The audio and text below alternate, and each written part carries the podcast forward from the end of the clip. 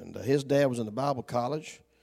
Take your Bibles, turn over to Psalm 57 for just a little bit. Psalm chapter 57.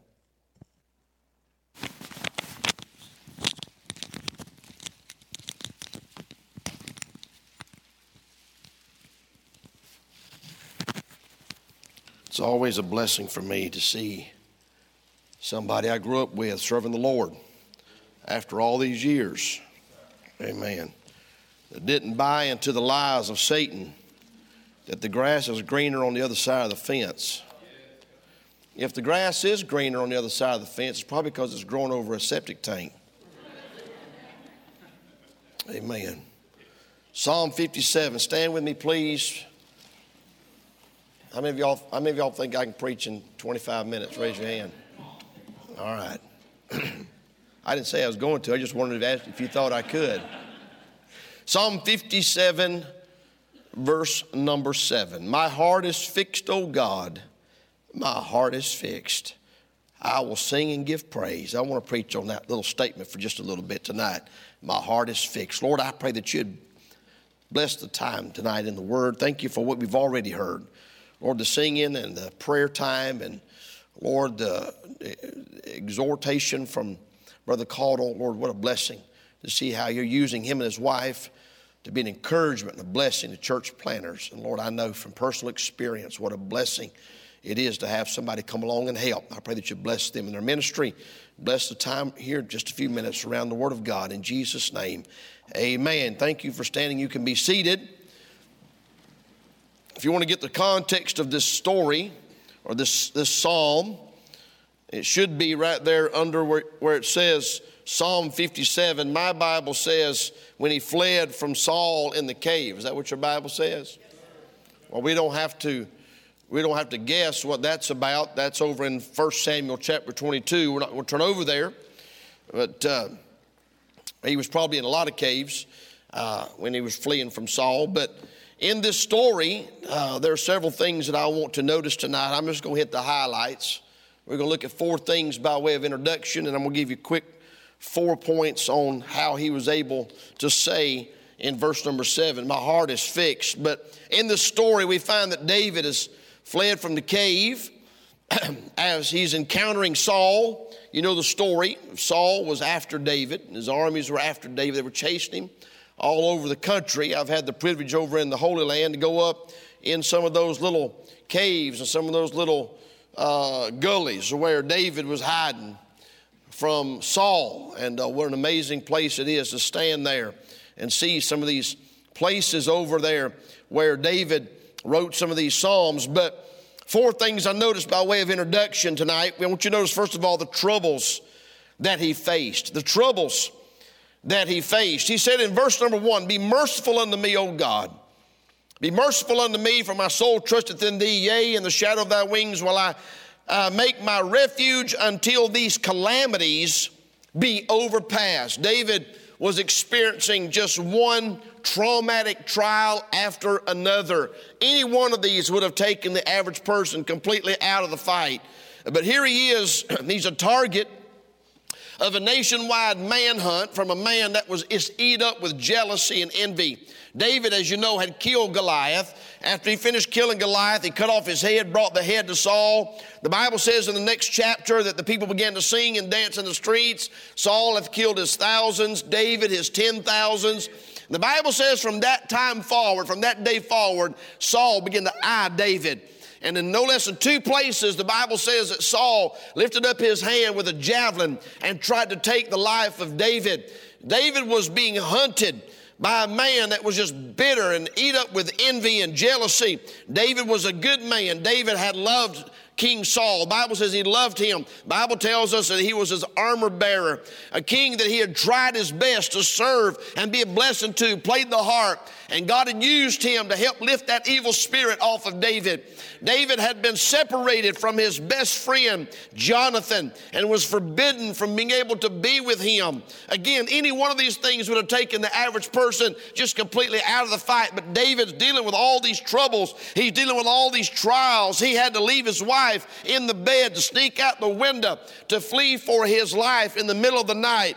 As we know, he had been appointed by God to be the next king, and yet here he is being treated like a, like a criminal, treated like a, like, a, like a thug, treated like someone that had done something horrible when he hadn't. And his refuge, this little cave, had been invaded several places where he finds himself hiding. He had been, that very place where he was hiding from Saul had been infiltrated by Saul and by his armies, and even in the middle of the night, he had to fear for his life. And even when he had the opportunity to kill uh, Saul, and he cut off a little piece of his garment, uh, he didn't kill Saul, but he could have, and yet he still didn't get any credit for it. I guess what I'm saying is, he says in verse number one, until these calamities be overpassed. I don't think we can even begin to comprehend the magnitude of the calamities that David is referencing in this verse, the troubles that he faced. Mark this down no matter what it is you go through, somebody's been through a whole lot worse. I mean, a whole lot worse. We see the troubles that he faced in verse number one. In verse number four, we see the terrors that he feared. Look at what he says in verse four My soul is among lions. Imagine how terrifying that had to have been. And I lie even among them that are set on fire, even the sons of men whose teeth are spears and arrows, and their tongue a sharp sword. Boy, as I begin to think about verse number four, I'm trying to figure out who it is David's talking about because he was in this cave in Adullam in 1 Samuel chapter number 22. You don't have to turn over there. But while he was in there hiding from Saul, the Bible tells us that everyone that was in distress and everyone that was in debt and everyone that was discontented gathered themselves unto him. Could you imagine the caliber of men that surrounded him? Here he is running from all these people. He's running from these people that are trying to kill him. He's running from a man that has spread lies about it all over the country. He's got a price on his head. Then he goes and hides in this cave, and every loser in the country piles up in there on top of him. He says, My, my soul is among lions in verse number four. And I lie even among them that are set on fire, even the sons of men whose teeth are spears and arrows, and their tongue a sharp sword. They were all liars. They were all sowing discord. They were all spreading lies on him. They were making accusations against him. They were trying to destroy him with their words. I mean, this is the people he's around in verse number four. Thirdly, we notice in verse number six the traps that they laid for his feet. The Bible says in verse six, they prepared a net for my steps. My soul is bowed down. They have digged a pit before me. Could you imagine how vulnerable David must have felt? He couldn't take a single step without having to look for the traps and look for those people to betray him, people that would try to kill him, people that would run and tell Saul where he was. He said in 1 Samuel chapter number 20 and in verse number 3, he said, There is but one step between me and death. You imagine living under that kind of pressure. I feel that way sometimes when I'm driving on the Beltway. I feel like I'm literally about 100 feet from getting killed. People changing lanes, people texting with their phone down in their lap. It's unbelievable. Driving 40 miles an hour on the interstate. What's wrong with people? Where I come from, you should have to worry about people speeding. Up here, they're driving 20 miles below the speed limit in the passing lane. Come on, y'all. One step between me and death. David says they laid traps for my feet. Every step was being watched. Every move he make was be, and being anticipated. If you've ever been over there, uh, as I was talking about being over there in that in the up in those little uh, those little canyons and those little gullies, uh, brothers uh, Daniel, I'm talking about? Where those rivers run off top of that mountain and form those little uh, those little rivers that run down to the sea there. And all I mean, there's little. I mean, you can't hardly see them when you could drive right by them and not even see them. Uh, they're just so they're so narrow but they go way up in there. But could you imagine being up in there hiding and knowing that every step you take, there could be an, an enemy right around the corner waiting to kill you? And this was the life that he was living in. The traps that they had set for his feet, they were trying to trip him, they were trying to catch him, they were trying to cause him to stumble and fall. Now, you and I, if you've got lost family church member, if you've got lost family members and you go stay at their, at their house for a, a Thanksgiving dinner, you know what I'm talking about. How many of you know I'm talking about for your family to lay traps for you? Huh? trying to, trying to, trying to trip you up and ask you questions, try to catch you and try to c- catch you when you're vulnerable and ask you a question you don't know the answer to, and you just feel like you're always being hounded, feel like you're always being chased, feel like you're always being trapped and backed up in the corner. Man, imagine what David was going through. But then, number four, we see in verse number seven the testimony of his faith. In the middle of all this, David was able to say, My heart is fixed, oh God. My heart is fixed. That word fixed means, means to be firm. It means to be stable. It means to be established. It means to be secure. What a testimony to be able to say in the middle of all this, in these trials and in these troubles and in these terrifying things that he's dealing with, to be able to testify, my heart is fixed, oh God. My heart is fixed. We need church members like that today. We need Christians like that today that don't allow the things around them to dictate their relationship and their fellowship with God. I began to read this chapter, and there's several things I noticed about David that I believe helped him be able to get to this place. He was able to say what he said in verse number seven because of several things. I had a long list. I narrowed them down to just four. Let me give them to you quickly. Number one, look at what it says in verse number one. Be merciful unto me, O God. Be merciful unto me, for my soul trusteth in thee. Yea, in the shadow of thy wings while I make my refuge. Number one, he was able to say, My heart is fixed because of a shadow that protected him. I thank God for a place to crawl up under, a place to just get out of the way and get up under and hide up under his wing. I remember a few years ago, I say a few years ago, it's been a while back now. It's actually been a long time now that I think about it. Boy, time flies, don't it? Nine plus four, what's that? 13 years ago. 13 years ago, I went through the worst valley I've ever been through in my life spiritually. I used to laugh at people talking about being depressed. And I didn't laugh to their face. I'd nod and say, bless your heart. But in my mind, I'm thinking, what a loser. Until it was me. Till it was me that went down through the deep, deep valley of depression and discouragement, and I couldn't shake it to save my life. And that's not my personality. That's just not me. I, that's not where I want to live. Amen. I mean, I'm the kind of person, when I get in a hole, I stop digging. Can I get a witness? I know some people just keep on digging. Amen. I look for, I look for a way to get out of there. But I went down in a valley, and I was down in that valley for several, several months. I found myself in my bedroom with the door shut, and I'd pull the curtains to, and I'd get in the bed, pull the cover over my head. Just trying to find somewhere to get where I'm could quit thinking about all the people that was after me and all the stuff that was going on in my life. But can I tell you something? They ain't made a bedspread yet that outdo what God's shadowing wing can do. The best place you can do, best place you can get is just get right up under his wing. I mean, get as close to him as you can. And David referenced that in verse number one the shadow of thy wings. Just hide up under him.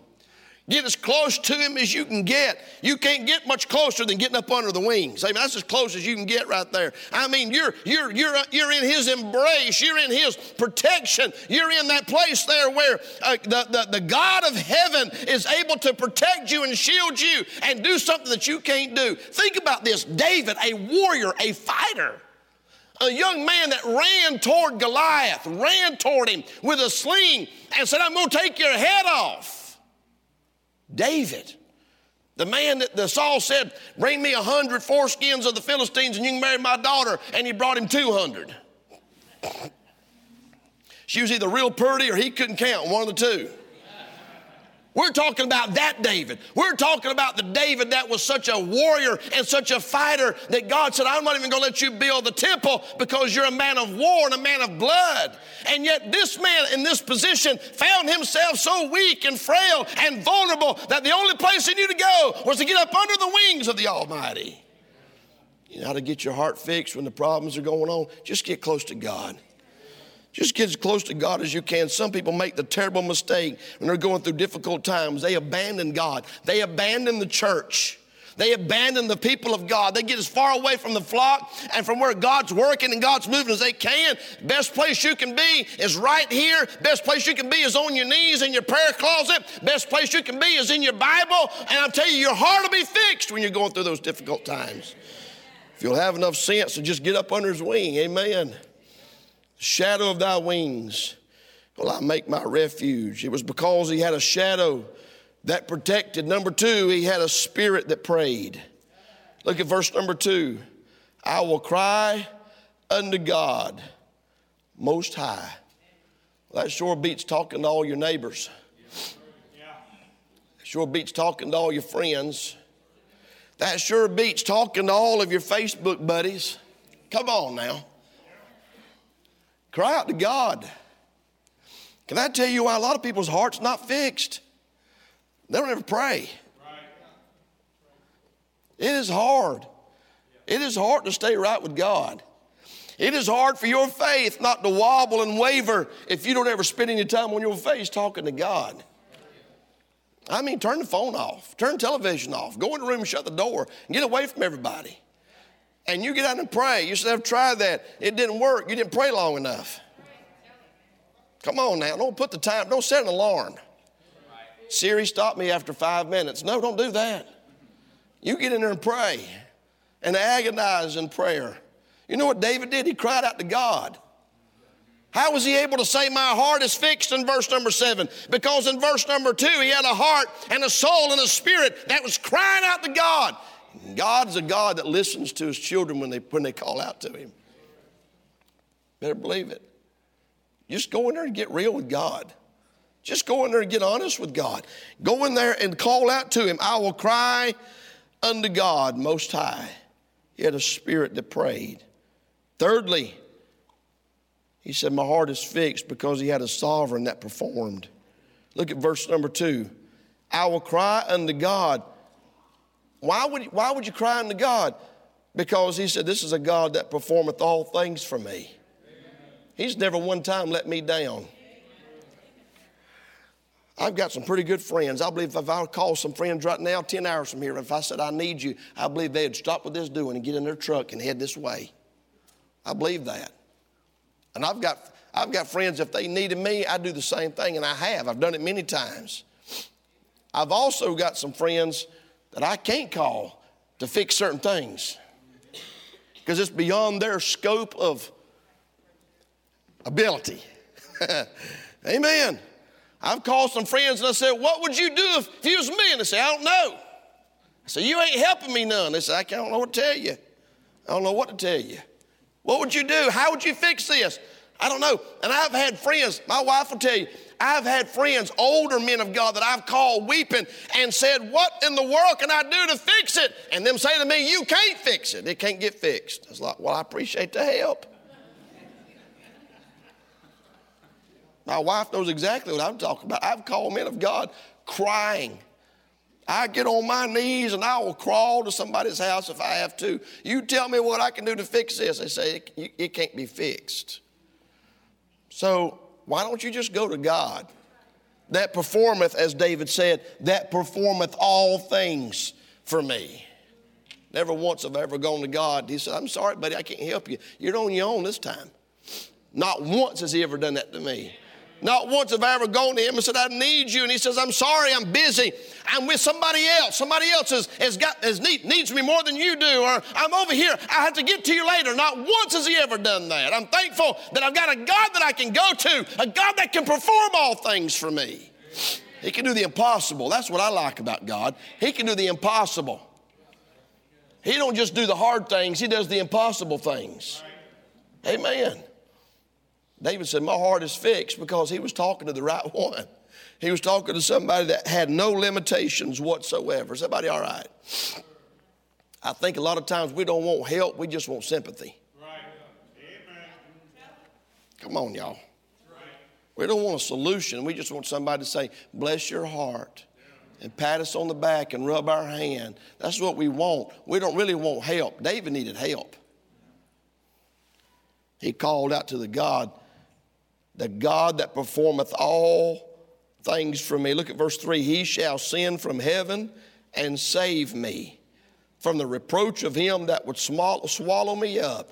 God shall send forth his mercy and his truth. Oh, he was tapped into something way bigger than him. Amen. My heart is fixed, oh God. My heart is fixed. Number four, he was able to say that because he had a song that praised even in the dark hour. Look at what he said in verse number seven I will sing and give praise. My heart is fixed, oh God, my heart is fixed. I will sing and give praise. Surrounded by lions, lying among them that are set on fire calamities that are surrounding him. They've prepared nets for his steps. They've digged pits before him. And he says, I'm going to sing and I'm going to give praise to God in spite of all this. I'm afraid this right here is where a lot of us fall off the turnip wagon. See, here's our problem. Stay with me now.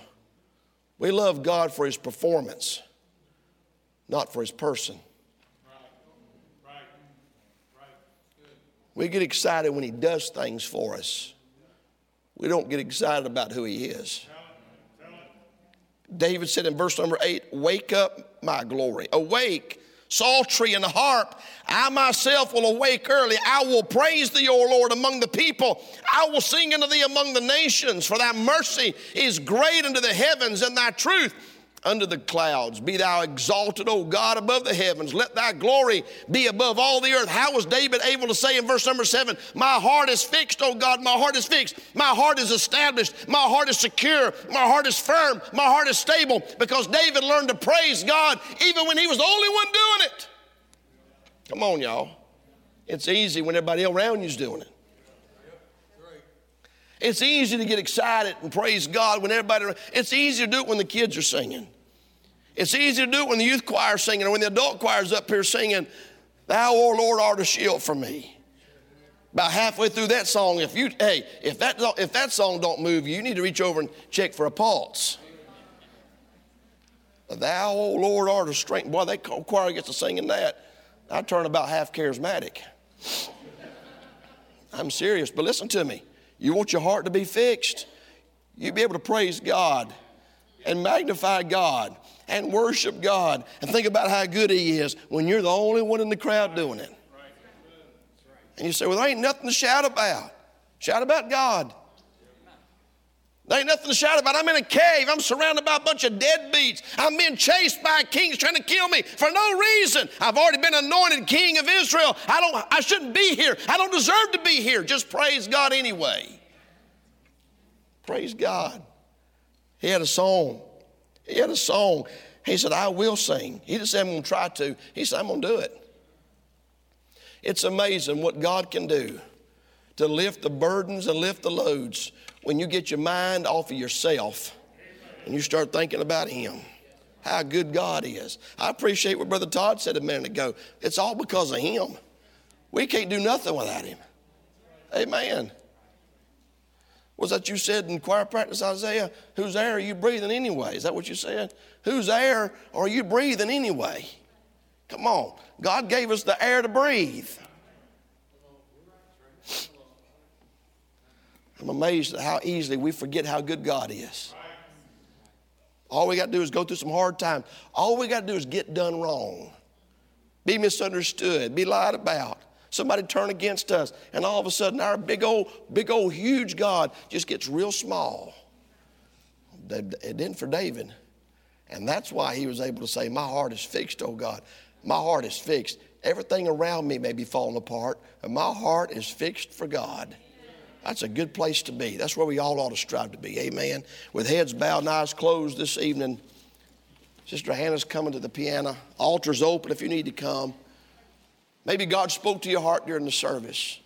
Maybe God spoke to your heart when Brother Calder was up here talking about the goodness of God. Maybe during the message, God spoke to your heart. God put this service together tonight. God knew what you needed, He knew what I needed. Can you say tonight, can you say with David, My heart is fixed? My heart is steadfast. My heart is firm with God. I'm not on the fence. I'm not wobbling back and forth. I'm, the jury's still not out about whether or not I'm going to live for God and serve God. No, David said, My heart's fixed. I know what I'm going to do. I'm going to get up under the shadow of his wing. I'm going to call out to him because he's a God that can perform all things unto me. And I'm going to sing and I'm going to praise Him. And I'm going to magnify Him among all the people and in all the nations because He's worthy. Can you say that tonight? Have you